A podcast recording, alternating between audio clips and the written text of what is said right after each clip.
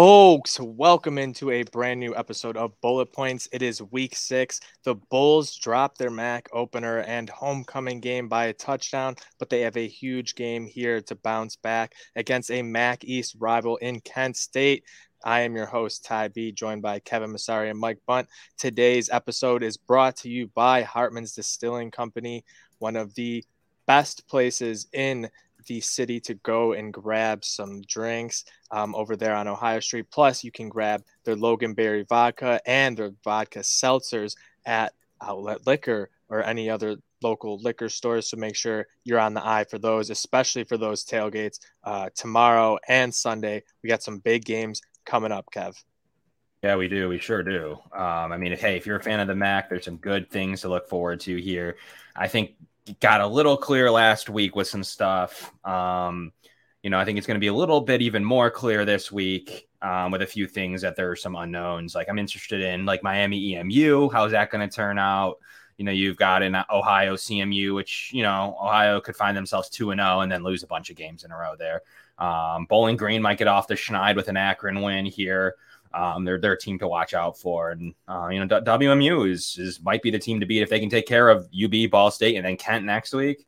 You know they're probably the favorites of this thing. So um, lots of good MAC play coming up. Nothing like that you need to see this week in the MAC, but things that might th- make it a little bit more clear.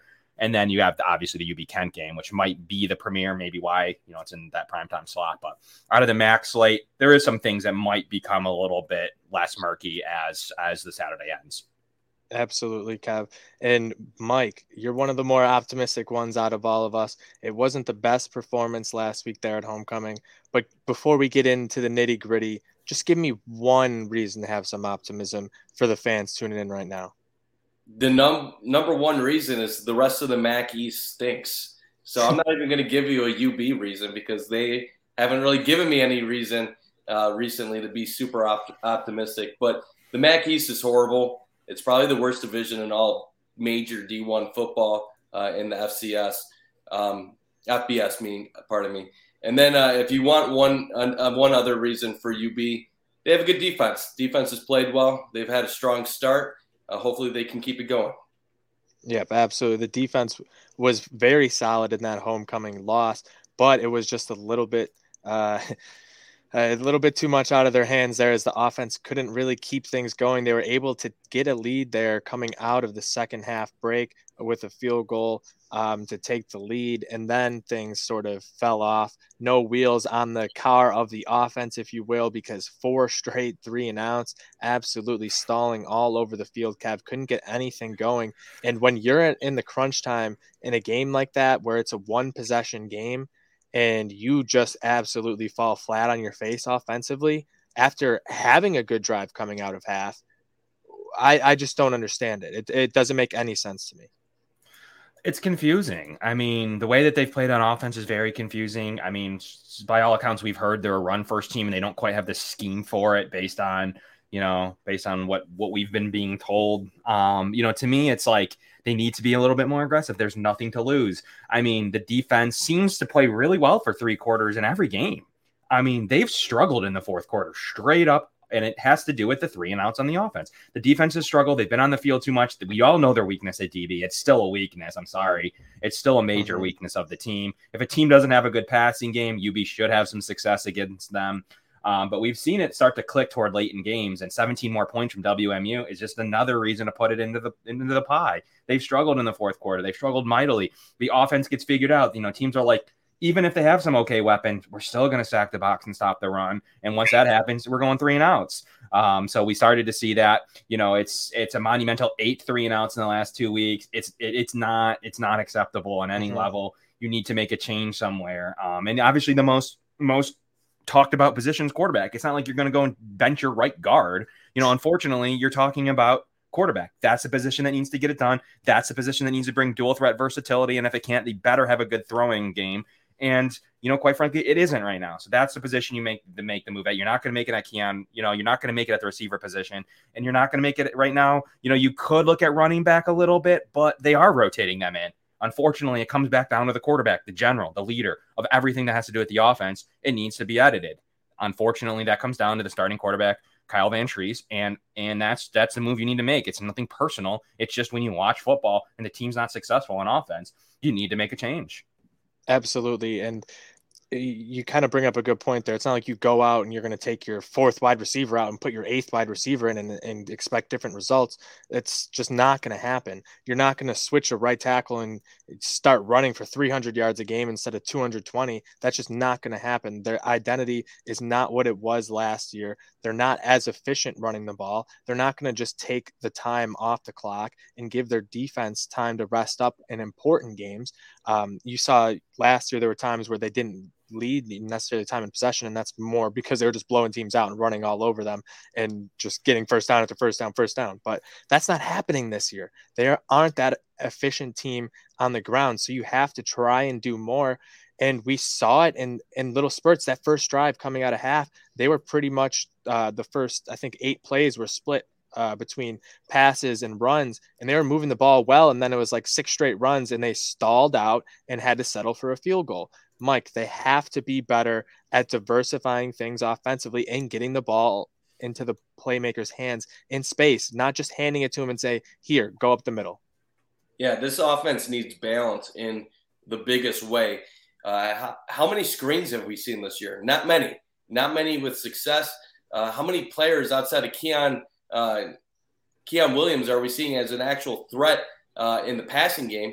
He's been fantastic. Two straight 100 yard receiving games. And if he gets another one this week, will become the first bull since Anthony Johnson to have 100 yard receiving games in three straight weeks. But there's no other targets. There's there's no tight ends making plays. There's nobody else. Maybe a Dominic Johnson catch here or there, but there's nobody that's really scary in the passing game. And what you have to ask is, is that just a product of the offense, uh, or is there a way to open things up? Because they're not running the ball the way they did last year. And a lot of that is scheme, and a lot of that is they have a brand new offensive line that's just not as talented as uh, the players that they had last year. So that's where the whole Vantrease Myers question uh, gets brought up. Like I said, like you said earlier, Kev, it's nothing personal, but Vantrease, we've all described him as a game manager. And when the running game is effective and it's dominating, you, you're fine with him because he keeps the ball safe. Uh, he doesn't turn it over, and, and you can be efficient and win games. The problem is right now the running game stinks, and he can't make up for it because he doesn't have the skill set to really make things more explosive. I don't think anybody is saying that Matt Myers right now is way better than Vantrease. We don't even know. Myers could be worse than Vantrease for all we know but it's the possibility of what he brings to the table. He's more athletic. I think he has a better arm, and you could maybe try some things out that could open things up for the offense. Some RPOs, mix things up. Will it be better? We will have to wait and see. But uh, one thing for sure, I knew it wasn't going to be this week because this is basically a homecoming for Vantrease. He grew up in Stow, Ohio, which is five miles away from the Kent State campus. So if there was any doubt when this change was going to happen, it was it was never going to be for this game. Uh, if anything, it'll be going into next week if they have another uh, tough offensive performance. Yeah, hopefully Mr. Vantrease will be in attendance and not on Twitter tweeting at Rob Ryan. Um, we'll see how that goes, though. But yeah, you brought up a very good point, um, sort of about uh, this potential change here, and it's one where Matt Myers has been already used this year in these RPO style spots and where you're in a, in a more run potential and they've had him throw out of it. So they obviously see something in what he's doing or what Vantrease isn't doing. And they're trying to figure out a way to exploit that and use that in a positive way in their offense. So, I mean, I don't know what their offensive identity is going to be going forward want... because uh, installing the offense late after spring practices and everything, I think that's why so much stuff has been held over from the previous regime. We don't know how much stuff's going to change. Like they could go into a full spread scheme over the next few years. Like that could be what they're going for, but we don't know that yet. And they don't necessarily have the quarterback to do that and all the other pieces. We've seen that happen with a lot of these MAC teams when they get into these transitional periods, even after uh, good coaches move on. When you try to bring in new things and you don't have the right guys to do it right away, it really it causes a lot of issues when you're putting uh, square pegs into circular holes.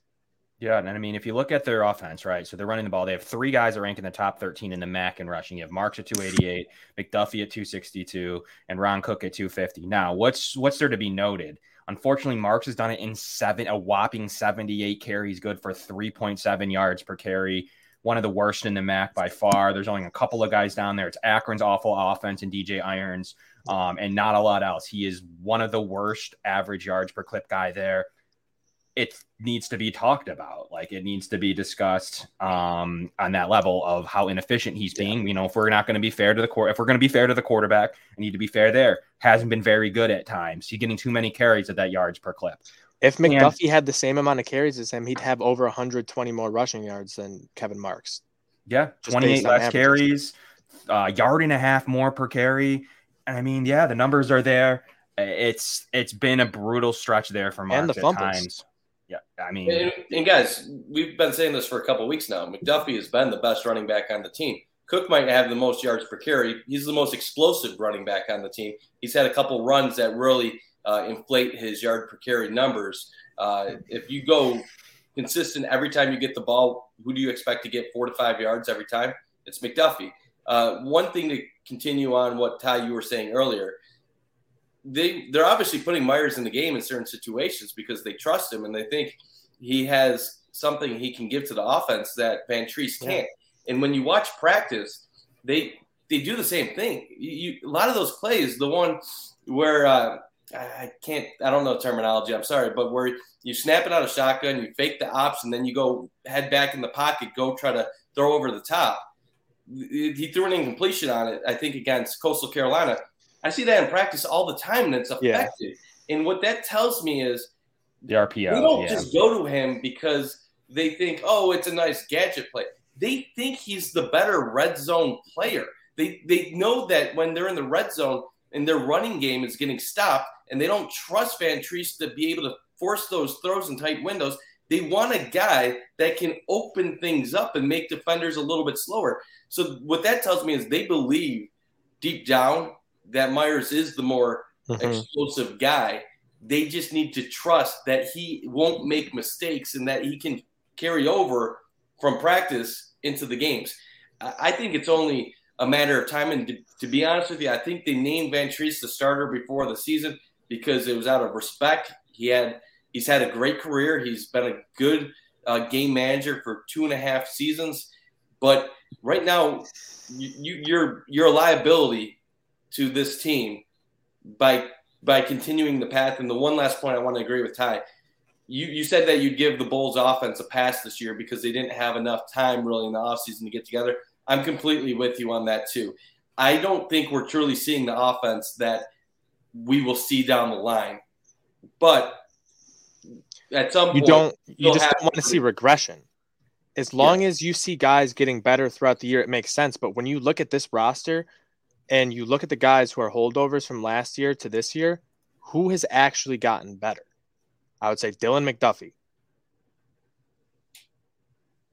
Ron Cook, just but that could just be more opportunity. Yeah, just because Jaret's gone, and yeah. But besides, there that, other best no players to transfer. So Keon Williams, yeah, is, yeah, yeah, wasn't here last year. So what what does that you know what does that mean? And he's a grad transfer. He's not going to be here next year. So you have to continue to develop other guys. So I don't know what they're really doing here. We've seen some of these other names getting mixed in a little bit at the receiver position, but it seems like you know they're getting one player. I think there was like one end around. They finally ran one uh, and had a little bit of success with it. I think it was like nine, 10 yard gain, something like that. But yeah, Shane Montgomery's got a ways to go, guys. Like, I mean, we can give him a pass. I'm fine with that. Like, I'm, I do not have a problem with that. I mean, you know, we've given our basketball coach many years here. I mean, I don't have a problem. I don't have a problem with the pass going to the offensive coordinator. No issues on my front. But Shane Montgomery's got a long way to go to realize to play to his players' strengths and not off of an offense that the team was running last year with an NFL running back. They've got some work to do. They've got a ways to go, and they got to realize that there's not mm-hmm. really that huge of a risk to, to change a couple of things up. Like, what's the risk? You lose another game, okay? Like you lose yeah. what game? What, what game were, were you going to win that you lost? I don't know. They already struggled with ODU down the stretch. You know, they lost WMU MU anyways. We'll get into our Kent predictions here shortly. what game were you going to lose? Any? I don't know. I don't know. Maybe maybe there is one that they would lose that they wouldn't have if they changed some things offensively. But I need to see that growth from Shane Montgomery. I had a lot of hope from him coming out of um, you know James Madison as the offensive coordinator, quarterbacks coach. Um, but quite frankly, I haven't quite seen that growth um, from him right now. Um, you know, basically since being you know a pretty poor head coach in the MAC underneath for for Miami. So yeah, there's some Roethlisberger is kind of eh. Yeah, I mean, there's there's some there's some work to do on the offensive side of the ball here. Um, he's got some some interesting development to have to prove to me. Um, anyways, but you know, enough about that. We'll hopefully see some growth. I think you need to turn your attention to Dustin Crum and the run or the quarterback of Kent State Golden Flashes. The, his biggest strength is one of UB's biggest weaknesses against non-running quarterbacks. UB has struggled mightily against guys that didn't run. This week is going to be even more trouble if they think they're going to play some man coverage, and they're going to be in trouble if they think they're going to go one on one with some good receivers. Dustin Crum has ran. Do you guys know how many yards he's ran for in his career? 1,500 plus yards in his career. It's going to be a huge struggle. He ran for 700 yards the last full season in 2019. Like, it's going to be trouble. It is going to be an issue. They don't have Jaret Patterson in the offensive line to ba- bail him out um, and not and basically take him out of the game. It's going to be a big challenge and they struggle at one of the biggest things they're strong at. What does that then do? If you start spying and containing him, he's going to find open routes. If you start going to zone coverage, his receivers are going to get open. There's going to be some issues stopping that Kent State offense against a pretty decent UB defense. And then that's not even to mention can the offense even get going back to our previous debate. So there's a lot to watch in this game. And one mm-hmm. is the quarterback Dustin Crum, who right now doesn't his numbers don't throw you off, but like we've you know they've played some really good football teams so far in college football. This is really where it begins for him. And we don't want this to be his final season senior coming out party. He's played like 10 years in this in this conference. I don't know how many he has left. I think he's done here this season. I don't know with this eligibility now. Um, but Dustin Crum's a guy probably one of the best players in the MAC. WMU's quarterbacks, I still rank him number one. I think he played a pretty good game for as good as UB played for a while. Still was the difference maker in the fourth quarter there. He's probably the number one quarterback, has some NFL potential, but Dustin Crum's right there is number two to me. And I don't think UB is going to be able to to be able to contain him both in the running game, which he has good running backs, him on his own legs, and then finding the wide receiver weapons that we know UB struggles at with the DB spot. Guys, it's going to be a challenge to struggle or to compete against Dustin Crum and his legs. Oh, I mean, absolutely. And the the thing that I'm most worried about is you had at the end of that game last week, Kadofi Wright took that 15 yard penalty. He was benched after that. Um, no depth chart this week from the game notes uh, officially from the team, so I don't even know if he's going to be back out there starting or not. That'd be a huge hit for them. He's a guy who gets sideline to sideline for them, and if you're going to have to contain Dustin Crum, you're going to need a guy like Kadofi Wright because you need a big linebacker to take him down. Dustin Crum isn't necessarily the fastest guy. He's not the shiftiest guy, but he's going to be able to read your defense and he's going to make the right call whether to hand it off or to keep it. And it might just be you, a defensive end or an outside linebacker, and the quarterback. You have to make that play at the line of scrimmage, not miss that, and then let him get that five, six yard gain over and over again. His averages uh, rushing on the season are obviously lower because he's taking a bunch of sacks and whatnot on top of it. Um, but if you take that out, he's still around a four or five yard uh, per run that's still pretty good. That's very efficient. And when you're uh, looking at this defense, yes, that defensive line at times has really gotten after things. They can get after the quarterback, but do they have enough depth here to really shut down a, a big running game all day long? It's almost like flip flop from last year where UB was a team ready to run it down Kent State's throat. Kent State might be ready to run it down UB's throat, Mike. Yeah, we'll we'll see. Um, the one thing, Crum Crum is definitely a talented quarterback, and he's been fantastic the last two years. But we do have to to say he has been struggling this year. Now, a lot of that is the competition that Kent State has faced. You can't expect him to do well against Iowa, Texas A&M, and Maryland uh, when Kent State is just outmatched talent wise.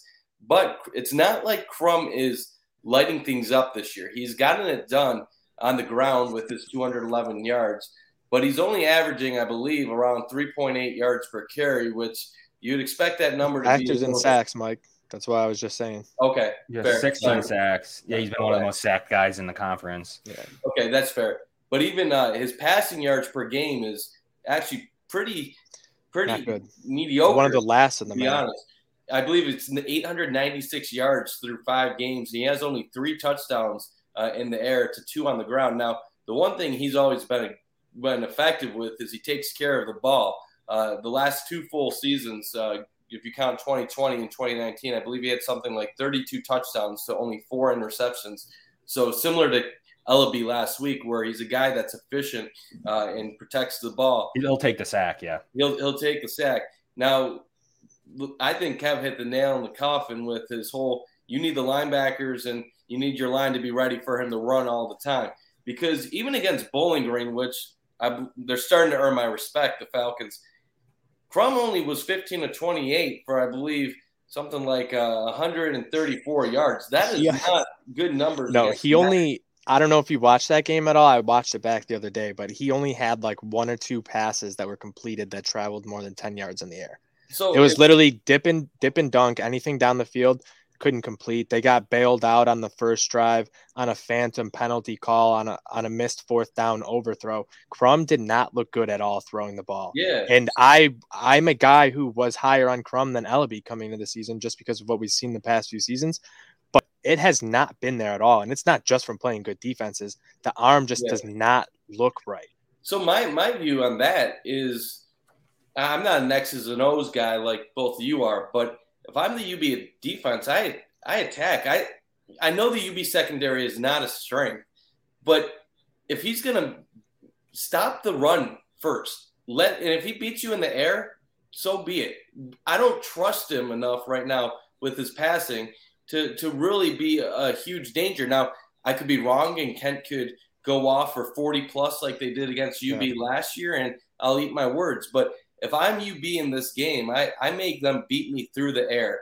Um, they have a couple good weapons. Um, they have Abram, and then they have um, uh, God, the guy's name is escaping me right now. Cephas.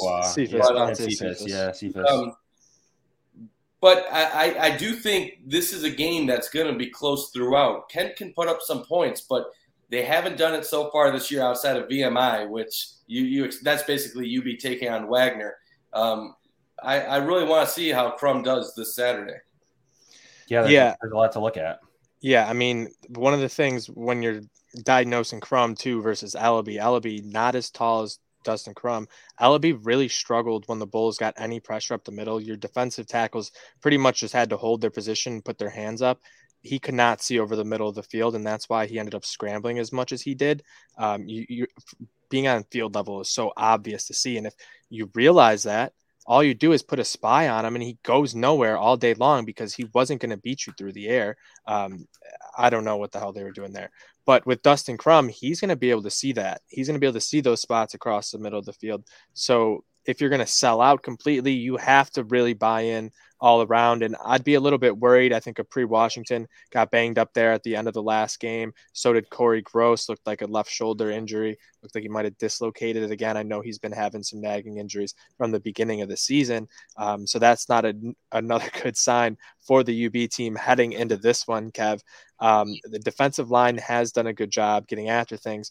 Are you going to be you know if you're the defensive coordinator here are you are you looking to attack things are you selling out for the run because i think that's their only chance of winning. Yeah, you take off potentially their two best defensive backs for a bad unit, and you're in trouble. Like, I mean, straight up, I've seen some really poor play from Logic Hudgens and Marcus Fuqua. They've played poor, like poor, poor, and like I'm just being brutally honest that they've been poor in the defensive backfield. They've missed tackles, they've missed their spies, they have been really poor. They've missed reads, they've left their cornerbacks to dry. Um, in Fuqua's case, Hudgens, uh, I don't know how he's still on the field. I'm just going to be brutally honest there. However, you know, with the injuries and the problems that they've had there, you know, even more so, they're going to play big roles in this game. And what do you need to do? You need to get after it. They're going to play man coverage anyways. In times that I disagree, they're going to try to get after Crum. I mean, it just is going to be how they play. I don't think playing coverage is the move with a team that can't play coverage. They don't have the Buffalo Bill secondary. It's yeah. nothing. They can't. They can't drop and think they're going to play rush three or four drop into zones, drop into coverages, even in man coverage. You're not going to lock down anybody. So you're going to need to get after it. They have a strong defensive line in Michelle. um, you know, obviously in Riggins. I mean, and, I mean, they just need to make create pressure, create havoc.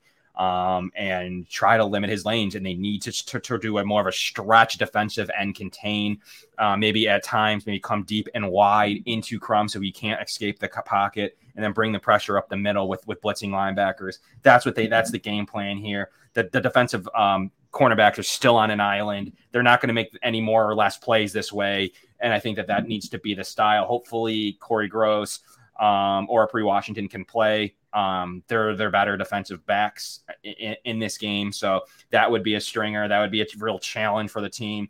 Um, so if they don't have them, even more reasons to bring pressure at him. Don't think he can beat you deep by the time. Hopefully, by the time he's dropping three, five steps, um, you're you're at least there, and he needs to make a read. Um, so that's that's the way to play this defensively and continue to play as strong as you have in, in the run game for the majority of the season let's let him make big plays. And if he does, I didn't think there was much of a chance that if he's making those big plays, you know, it might be a long day anyway. So let's try to get after him and play better in the fourth quarter, both from the defensive passing um, stop and as well as the offense. But defensively, they need to stop the pass when when when teams are passing and you know they're passing. They struggle in those situations. Why? Because they don't have good DBs. Yep, absolutely. And Kev, that that brings us to the perfect point here let's get in here for our predictions. We'll bring up here on the on the screen all of our predictions here. Kent State minus five and a half, minus six. Line's been hovering around there. The over under 64, 65. Uh, Degenerate Al not here. He's got Kent 33 24. Rob Ryan, Kent 35 31. Both those guys going with the oh no, Al not over. Uh, Rob with the over.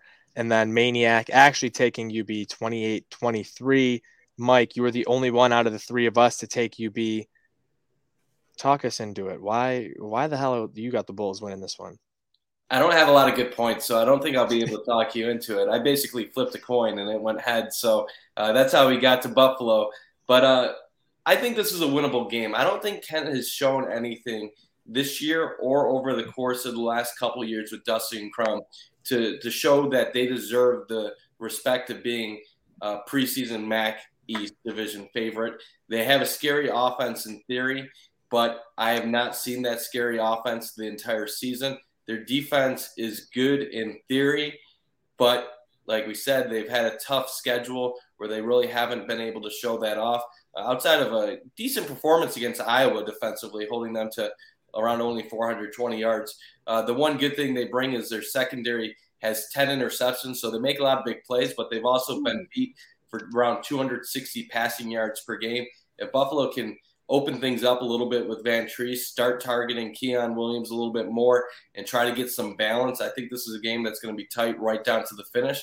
And I think uh, I'm just going to give Buffalo a little bit of a boost because I uh, I picked them to win eight games in the preseason, and I know deep down that if they lose this game, my prediction is toast. So uh, a little bit of home cooking here, but uh, me and Kev have a score to battle and uh, this is going to be the first time all year that we disagree with this pick. So uh, we'll see uh, which one of us is uh, the smarter person going into the second half of the season. So yeah, and that that it makes me very worried because you look at Kent State's head coach Sean Lewis, what he was saying to the media this week. Beginning of the quote, here we go. the key to victory is we gotta stop the run. We all know what it is. It's a personal vendetta We've been talking about it for a long time. We got to stop the run. We got to run the ball. We got to be disciplined. We got to score touchdowns. Field goals aren't going to win it. Sean Lewis and Kent State know what they have to do. They have a, a very, very bad loss to come avenge here this week. They've lost. They put up. Uh, UB put up 70 points last year eight rushing touchdowns from Jaret Patterson, 409 rushing yards. Kevin Marks ran for another 99 and two touchdowns. They gave up 10 rushing touchdowns to UB. You don't think they're going to come out here and literally go balls to the walls to stop this run?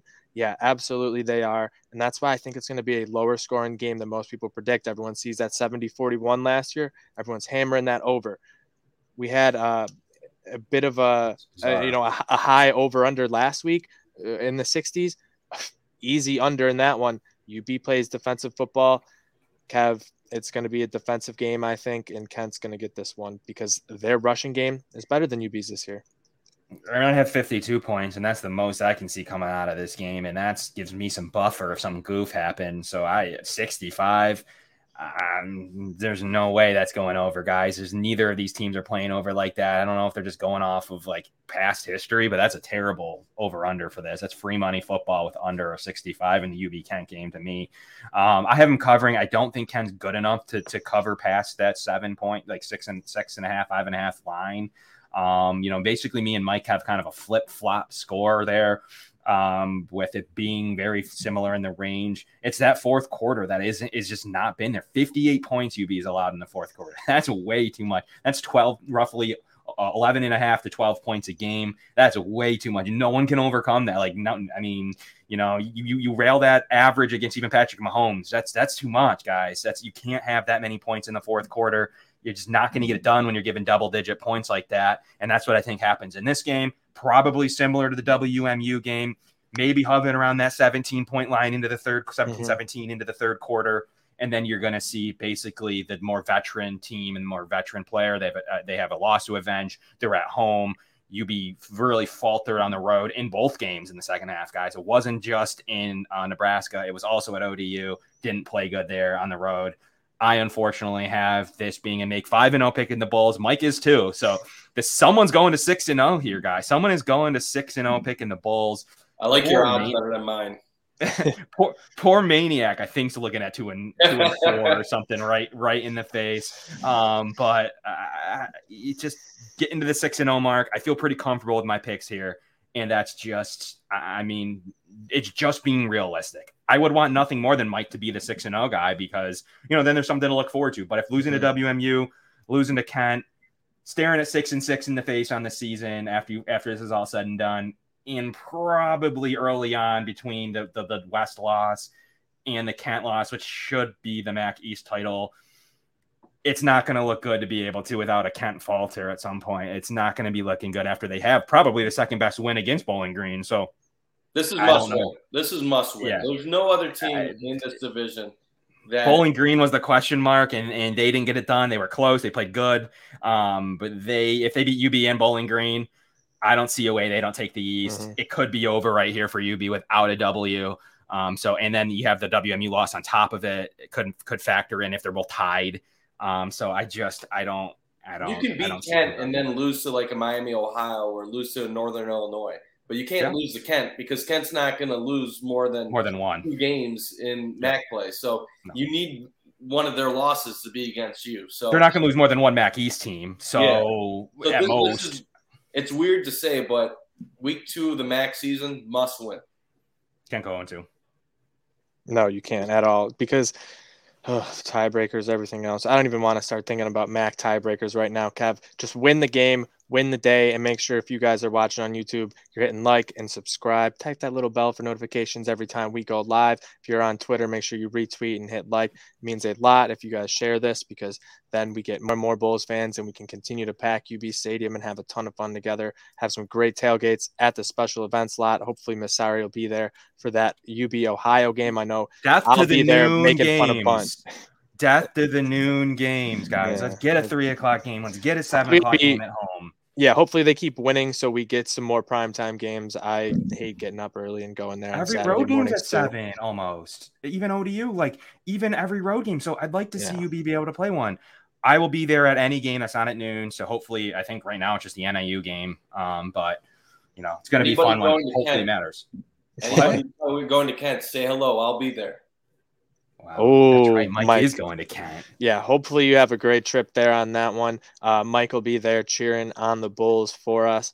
Um, hopefully the Bulls get a big. Are you win. staying overnight, Mike? No, I'm I'm doing the drive there and back all the same day. Got my two fast food joints already picked out in Kent. So what are they?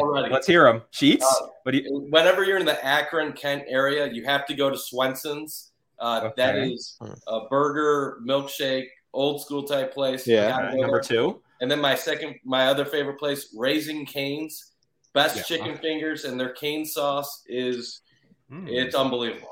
If I was seeing you soon, Mike, I'd have you bring me some cane sauce. Um, that sounds. Are you going alone? You making the trip alone? Going with going with my wife. Uh, converting her to be a UB fan, even though she went to Ball State. So that's right. Yeah.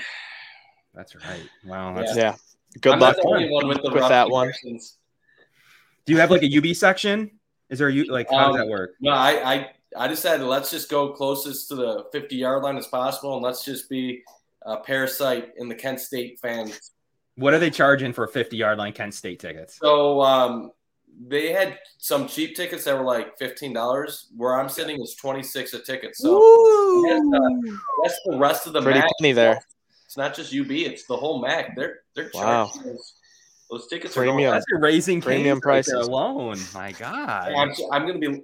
I don't even know if I'll be able to afford the milkshake after the game, but Oh. we'll we'll see. Hopefully the Bulls win and Mike has a bunch of money on them to pay for a few extra milkshakes Oh, after the game. oh. Yeah, he's got to start making some money. You guys got to oh. start. You guys got to start tailing Mike goal Bunt for the free money.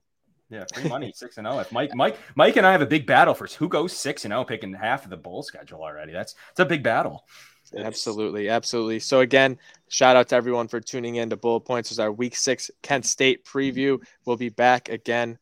Eh, I don't think we'll be doing post game tomorrow just because it's a late game and we have so much other stuff going on with the fight night over at Amherst Ale House for Fury Wilder 3. If you guys are looking for something to do, we'll be over there at Amherst Ale House. We'll also be checking out um, Nickel City Wrestling with Megabyte Ronnie over there on Grant Street uh, Polish Cadets. That's going to be a ton of fun. We're going to have a ton of content and a ton of coverage for you guys all day long, plus the big Chippewa uh, Chiefs versus Bills watch party. Uh, the Wrecking Crew will all be there at Rec Room. Going to be an absolute amazing time. But first, we only got three words left.